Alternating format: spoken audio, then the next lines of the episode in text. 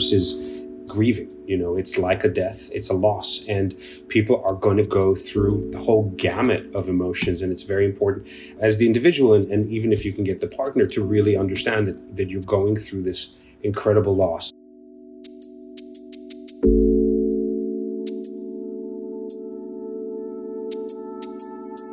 Welcome to LoveLink, your guide to love and connection in all forms. We're your hosts, Simone Humphrey and Signe Simon. Today we have Yaron Schwartzman on the podcast. He's a therapist specializing in addiction and couples work who recently joined the Modern Mind team. Yaron is here to talk to us about how to help couples who've decided to divorce or end their long-term relationship. If you're interested in seeing Yaron for individual or couples therapy, please reach out to info@modernmind.co, that's info@modernmind.co, or visit the Modern Mind website at modernmind.co to learn more about Yaron and his practice.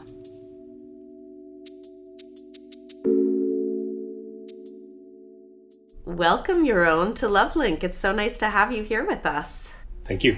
You are the newest member of our group practice, Modern Mind, and we are so thrilled to have you on our team and talk to you today about divorce, something that we haven't talked about on the pod, something that comes up a lot in our practice, comes up in our personal lives. I think we all either have experienced or known someone or worked with someone who's had divorce, and there's a lot to unpack here. But before we go into that discussion, I'd love to hear a little bit about how you became a therapist. Yeah, thank you. And yeah, to the point about divorce, it's, you know, it's a sort of almost a logical extension of the sort of relationship life cycle. So I'm glad that we're getting to talk about it.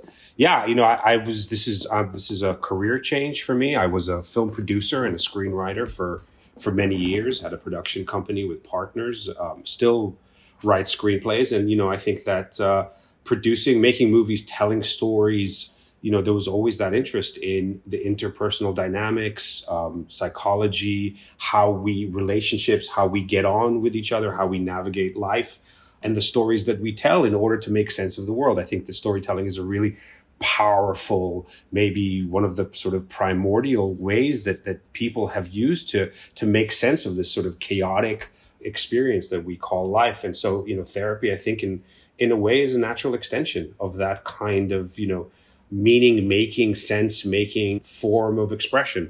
So yeah, I think, you know, when COVID came, I wanted to expand and change some of my horizons. I didn't want to produce films. I was a line producer, which meant I was on set a lot of the time, which is wonderful, but, you know, I have children and I was away from them for a long time, and I just wanted to be somewhere that was closer but still kind of engaged me on all the things that I was engaged with as a screenwriter and as a producer. And therapies, I think, was really something that I was drawn to and attracted to. Relationships, how people interact on set, in couples, in the world, was something that I was, you know, and still am fascinated by and mystified by and continually trying to understand in my own life and exploring in other people's lives. So I think therapy was, you know, psychotherapy became a natural place for me to go and explore and sort of start my new chapter.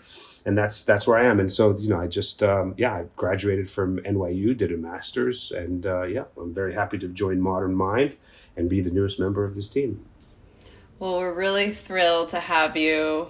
Part of what really drew us to you, Yaron, was your global outlook.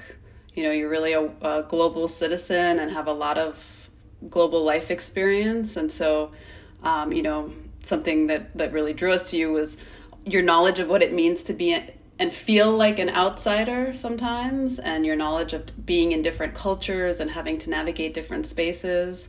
And then, obviously, your thoughtfulness, your empathy, and also your interest in what we're going to talk about today, which is couples, separation, divorce, conscious uncoupling, and that's really something that you have a curiosity about, that you have some expertise and knowledge of.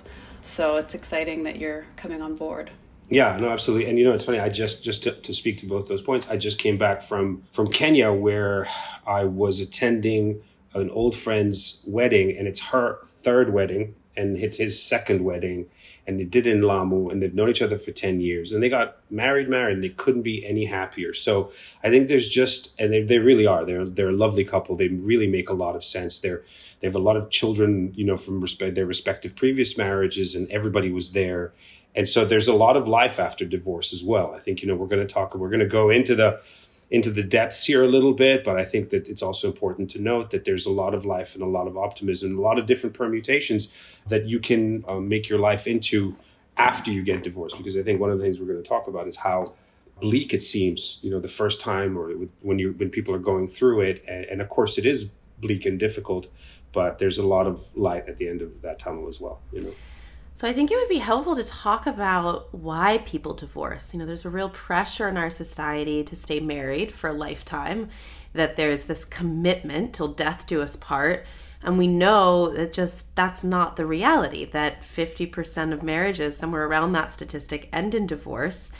And there's a lot of different reasons. So why do people divorce? Why do people separate? It's a great question. I think there's so many reasons, as we all know from our own life experience and clients, and, you know, people grow in different directions. And that really is true. Like, for a certain phase of life, a couple might thrive. And then, you know, maybe one person wants something different, wants a change. I mean, sometimes that can be concrete, like wants children, doesn't want kids, or wants to pursue a certain career path or location.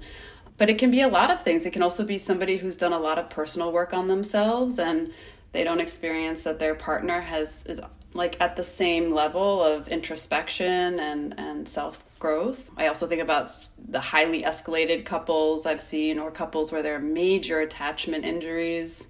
And it's too heavy, it's too big. Like sometimes, you know, for example, having an affair, and it seems like they keep coming back to it, this hurt that they can't get out of it, and it just at the end of the day makes more sense to release themselves from the relationship.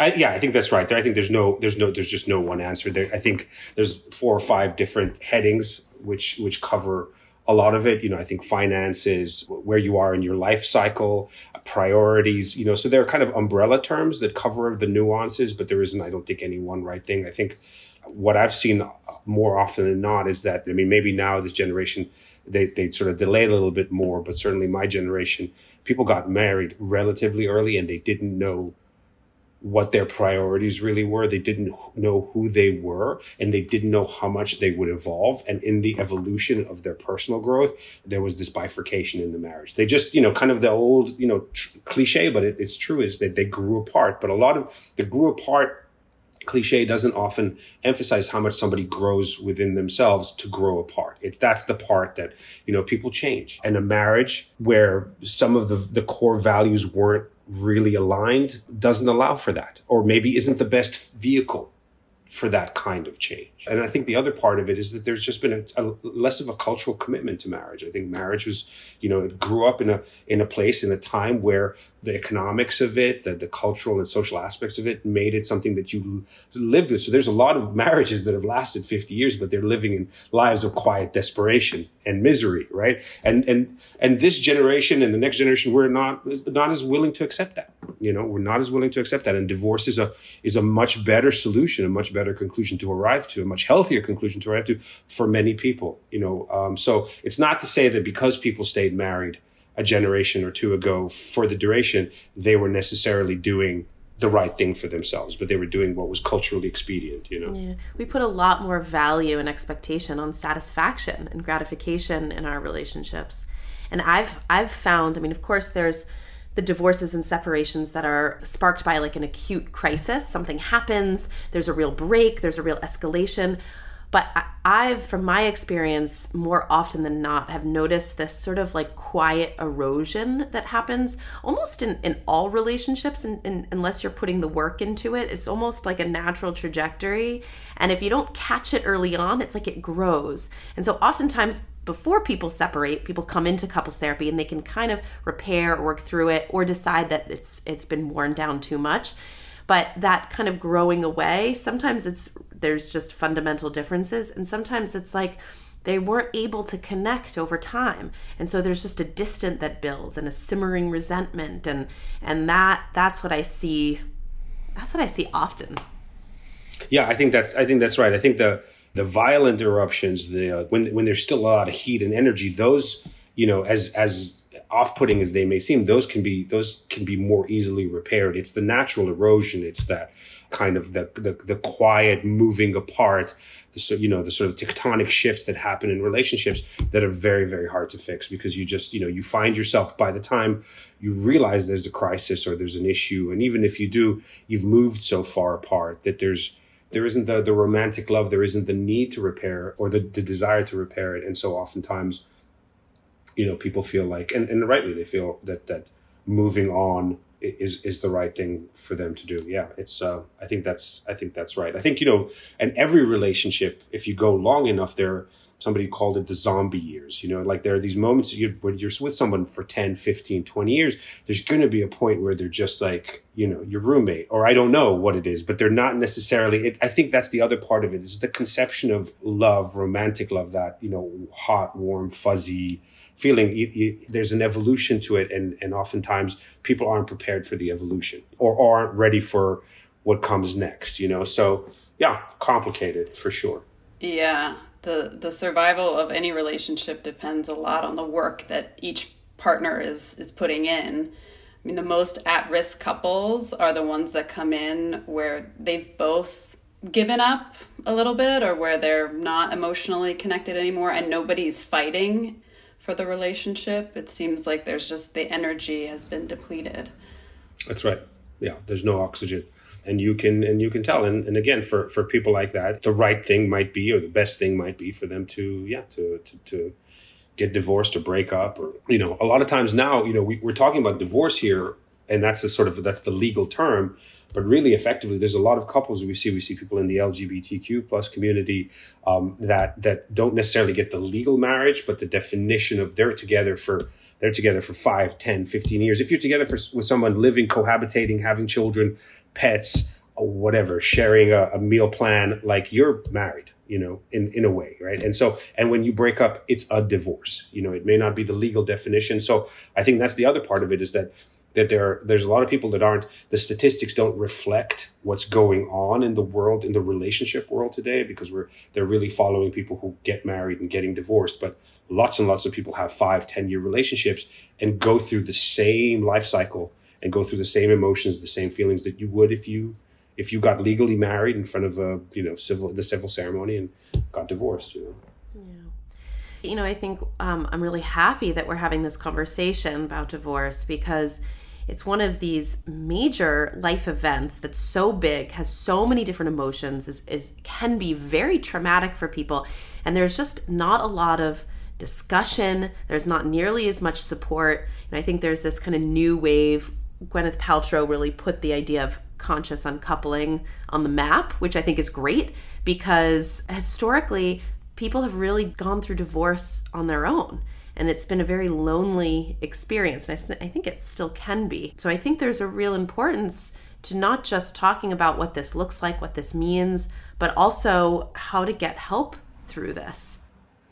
Yeah. I mean, again, and I think, you know, when Gwyneth Paltrow came up with that a few years ago, it was a subject of, you know, wide derision. But I think people have really come around to that idea. You know, they've come around to the idea that there is a way to uncouple that is conscious, that is not as painful, that isn't filled with the vitriol and slings and arrows of divorce, even though, of course, the pain, the hurt, the sense of betrayal, guilt, all of the sort of the entire emotional wheel is there and very immediate when you're breaking up, when you're divorcing. But there's a lot to be said for being able to take a step back, especially we're talking about if you have children, you have other dependents, you know, taking a step back and seeing how much you can metabolize on your own or with the help, with support, so that you're not burning the house down with you inside it. There's a way to do this that mitigates some of that hurt, some of the pain, and some of the destruction that goes along with divorce. So divorce and separation after being together for a long time, which is essentially, we can think about as a type of divorce.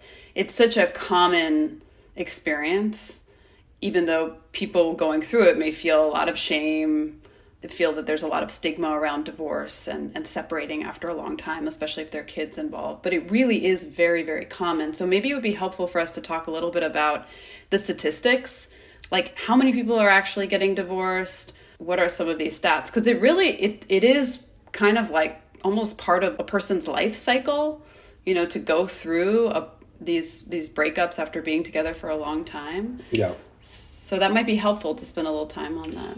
I mean, yeah. So, and I you know, if you've got stats that are different or better or more nuanced than mine, please do. But, you know, according to the APA, it's 50% of first marriages end in divorce, you know, and the divorce rate for second marriages is even higher. It's 60 to 67, 70%. So, you know, I think those stats sort of bear out the one thing that I came across when I was sort of doing some of the research for our podcast, because these were things that were readily available to me, was that actually some of the statistics have sort of gone down in the last few years, but it's because less people are getting married now. People are, I think, are wary of marriage, are wary of that kind of commitment. And those that tend to jump through that hoop have done the due diligence or are more ready for the commitment maybe than the previous generation. But yeah, but I still think the salient statistic, which is, you know, half of marriages end in divorce. Paradoxically, I thought that New York State and Manhattan would be at the national average or even more, considering the fact that everybody thinks we live in Babylon here, you know, but in fact, it is in New York City, even though it's Manhattan divorce rates ranks highest in the state. It's just still 6.35 divorces per 1,000 people. So it's sort of like a 7% divorce rate, you know, in the general population. In the general population. This includes people that are unmarried or children. Correct. So, you know, so Manhattan, even though Manhattan is higher than Brooklyn, Queens, Staten Island, whatever, it's still off the national statistic. The Manhattan divorce rates are lower than the national average. What's the national rate? The divorce rate in the United States was 3.2 for 1,000 to 1,000 population in 2019. It's still 40 to 50%. You know what I found interesting? There was a stat that said having divorced friends increases your chances of divorce by 75%. Yeah. It's almost like if it's in your social circle or if you're given permission, it's kind of like gives you permission, like it's okay to get a divorce. I think it's like this too for children of divorce have a higher rate of divorce. I mean, I'm divorced. My parents were divorced, you know, so there feels like there's something about that. Like there's some level of normalizing or permission giving. But then I'm also thinking too, you know, I mean, this is a pretty dismal thought, but if there's the divorce rate is 40 to 50%, then of the marriages that stay together, what's the percentage of those that are happy and satisfying? You know, and it could be that there's actually a really high rate of dissatisfaction, and that if there wasn't the social pressure, which there typically is, I think, regardless of what you've been raised with, the expectation is that you stay in a marriage forever, then you might feel this pressure to stay in a marriage that you're actually not happy with. Mm-hmm. And so if it's more socially acceptable, then you leave. And that's a really good point. Yeah, and I think the other thing, you know, just to point out, it's hard to, this is anecdotal, but I see it all the time, like people aren't getting married because they're wary of the divorce rate, but they're still entering long-term relationships that aren't holding, right? They're still coming in. So they've effectively, like, they've bypassed this whole marriage divorce statistic, but it's not like people have chosen not to couple or chosen not to, like, intermingle their lives or even have children. I don't know what the statistics for couples that have children that are in common law marriage, you know, whatever common law cohabitating marriages. And so, you know, if we took all of that together, I think, you know, the numbers would still be high. And I think the sad part of it is that we're getting educated in so many different areas, but we're not really being taught relationship skills. And so many of us aren't being modeled healthy relationships. So it's like all of these people are trying to have relationships without the tools to have a successful relationship, like healthy communication, emotional intelligence, these things that as therapists we're having to really teach our patients how to do. And without that, it's really challenging to then have a long-term committed relationship. It's sort of, I think it's setting people up for failure. It's true, although I've seen in my own practice, I've got couples coming in that are 5 months, 6 months, you know, and I can say this, but 5 months, 6 months in, and they're already like thinking about doing couples therapy, which I think is like, you know, a generation ago, a minute ago, that was unthinkable. You know, if people came in, they'd come in at the inflection point, like they were just, their feet were dangling off the cliff. You know, here there are people like really early on, they're recognizing that the communication, the emotional intelligence, that it needs help and they're coming in for help. So I think that's a huge sea change and something that I'm, you know, feel very optimistic about, because if you're coming in 5-6 months in, it doesn't mean, like I think some people would think, well, God, they can't figure it out. This is the honeymoon period. Not at all. I think this is, it's really encouraging. Like set the foundation, set the first principles, figure out what your communication styles are, and then, you know, hopefully build a real kind of foundation for a healthy relationship. And I don't think that couples weren't doing that even 5-10 years ago. Something we've been talking a lot about in our group practice, I mean, the three of us have been talking a lot about, is both wanting to help couples come together, help them to build more intimacy in their relationship, you know, like traditional couples therapy, right? But also how to help people end well. There's really not a lot out there, not a lot of models, not a lot of therapists who are really working to help couples who are going through a separation process. Because there's so much that can come up when couples decide to divorce or they've been together a long time and they're breaking up that needs just as much attention as a couple that's trying to come together again.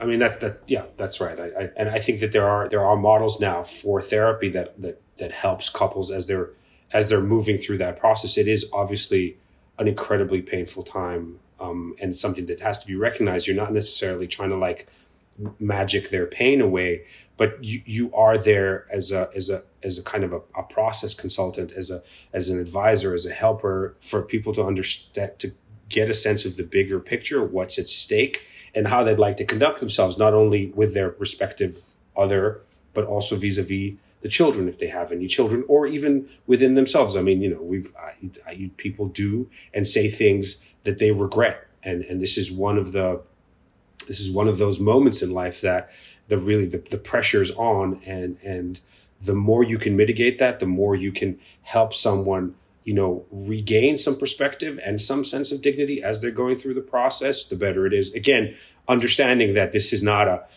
perfect program at all, far from it. You can't avoid having the feelings. To some degree, you have to run to it, you know, and I think that's a lot of trouble happens in a lot of circumstances when you spend a lot of energy avoiding the pain and you avoiding the emotion. So I think some of what we do here is helping people, you know, run towards it or walk towards it with their eyes open and try to like process the feelings and their reactions to them as they're going through it.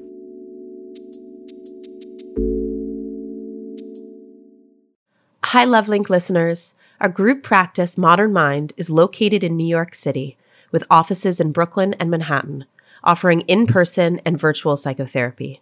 We provide individual, couples, and group therapy, as well as ketamine-assisted psychotherapy in conjunction with a psychiatry prescriber.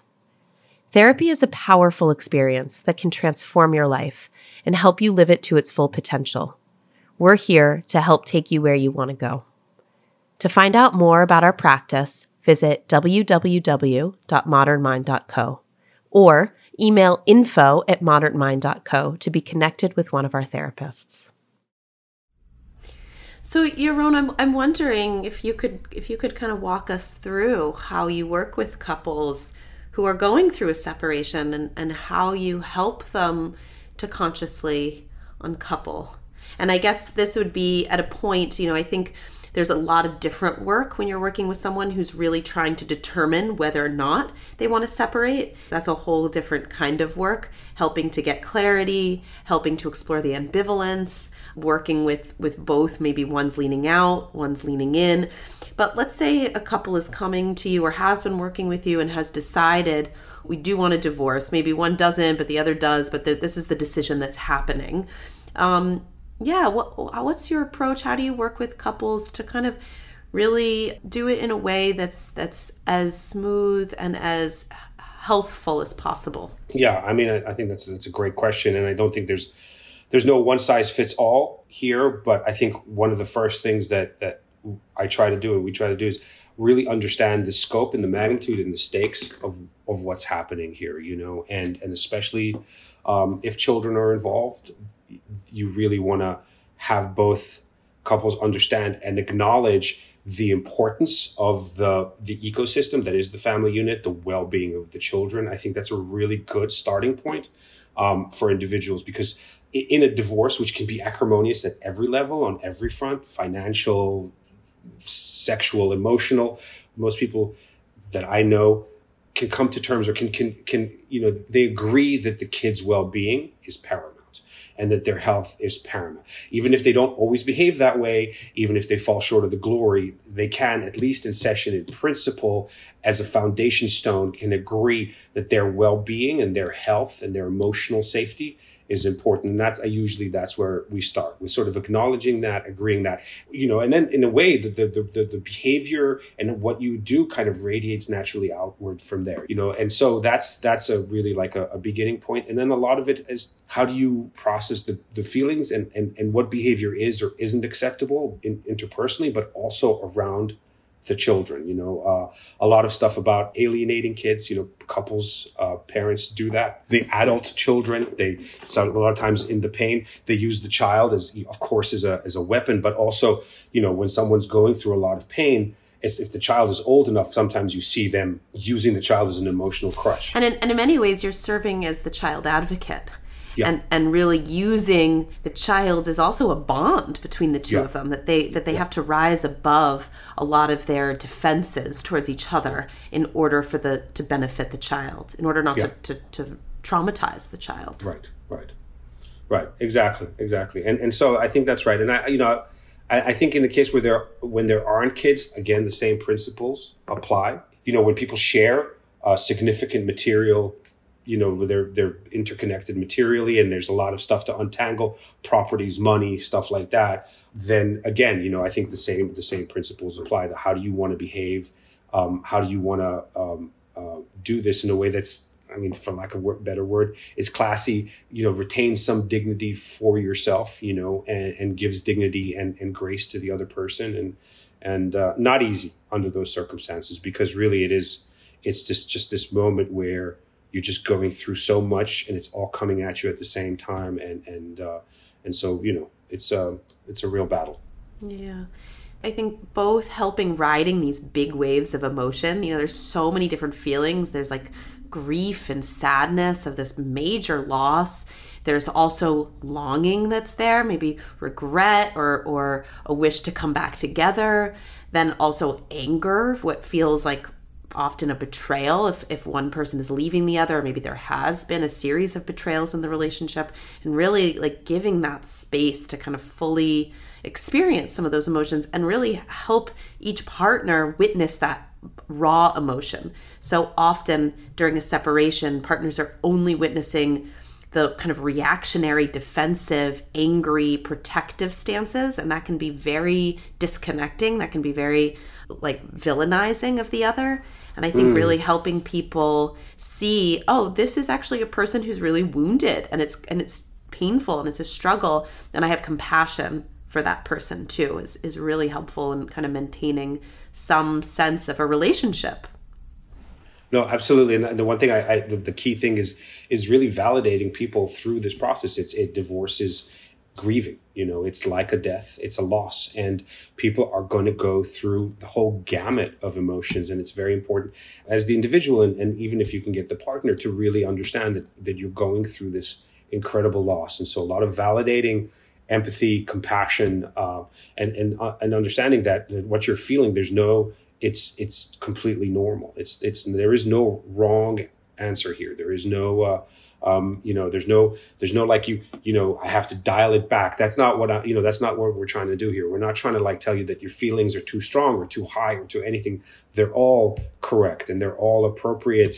It's just being able to titrate them so that they don't become destructive, you know. But I think that feeling those things is normal and natural. And it's important for clients, for patients to understand that, because oftentimes the other part of it is the shame, you know, that people are like, why, You know, they may never have felt this strongly about anything. You know, they may never have felt this degree of grief or this degree of depression or anxiety in their lives. So a lot of it might be new. You know, it might be something that's completely foreign to them, and they're like, you know, it's crazy making, and it's important to make them understand that this is part of the process. It seems like a lot of people choose to do individual, process the end of a relationship, a divorce, in individual therapy. But it's like the thing that can be so powerful about doing it as a couple is it creates the opportunity to make meaning of what has happened. And that's the thing that gets lost a lot, is people break up and then there's no meaning making, and that can be really devastating. But if they can come together as adults with some kindness, you know, that's, and then be able to talk about, what has this relationship meant to me? What have you meant to me? What will I remember and appreciate about you? What will I miss? You know, that person will always be part of your story. And so it's like that honoring that piece feels so powerful and important. I think, you know, what you're speaking to too is like there are a lot of heightened emotions. So it's not always so easy to get to that place of kindness and to be able to have a adult conversation, but that there's a lot that can happen there that can be very healing. Right. Yeah. And I think that the other part of that is that, you know, it's in order to cope with this enormous pain, one of the natural defense mechanisms is to dehumanize the other person. And so this process is a humanizing process, you know, and that's a very complicated and difficult one for people to accept, but ultimately can be incredibly therapeutic because, you know, we you know, how many times have you had a couple, one friend, he's a sociopath, she's a narcissist, he's a this, she's a, you know, and we do that in a way to cope with the pain. And, you know, maybe there are a few narcissists and sociopaths out there, but we're not all that all the time. And so the process can be humanizing, and that ultimately, I think, really serves the individual clients. And separation and divorce is a real opportunity to grow, especially if you've been in a long-term relationship, because, I mean, as we know, it really takes two to tango in a relationship, and it's rare where it's just the one person's responsibility for the demise of the relationship. It's usually that both people contributed to it. And if you are totally blind as to how you hold yourself accountable, if you don't understand what you did to erode the relationship, you will bring that with you into your next one. And so it's not just about repair, like maintaining a relationship and repairing and staying, maintaining some kind of respect for the other person. It's also about how you want to start your next relationship, how you want to learn and learn from your mistakes and keep growing as a person and strengthen your future relationships.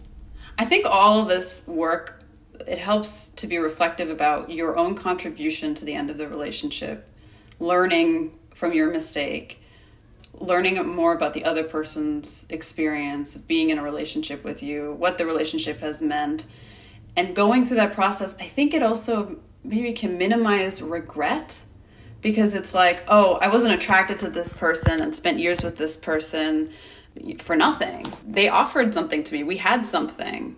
This wasn't a waste of time. That can really be, people can really ruminate in that place, but it's like, it's meant something. Even if it's felt bad, it's like, oh wait, but I learned something from this. I learned something about myself. I learned something about relationships. That learning piece can really help people to move forward from that perspective as well. And this is, Yaron, where I think the work that you do in conscious uncoupling is so valuable, because there really isn't a space, so much of a space now, where couples can really come together, and maybe there is a possibility of repair at the end of it, but at the very minimum, you're trying to maintain a healthy parting, which, you know, I think not only is part of the life cycle in divorce, but for many of us, endings in general are really, really difficult. And if we can learn how to do endings well, it just makes a world of difference. Yaron, do you have any advice for people who are going through a divorce beyond doing conscious uncoupling or doing, you know, some couples therapy to separate and end well? I think that the more support, the more, as a man, I think that we find it a little more difficult to ask for help, although, that's becoming less and less the case. I think asking for help, admitting that you're in the place that you're in pain, looking for support, that's a really big one. I think your people are always positively surprised by how well people respond to those requests, whether it's professionals, your family, your friends, So asking for help, being honest and transparent about what you're going through, I think those are big ones, because oftentimes the shame, the guilt, the sense of failure, cultural, personal, stop people from doing that, and that can really prolong and deepen the pain.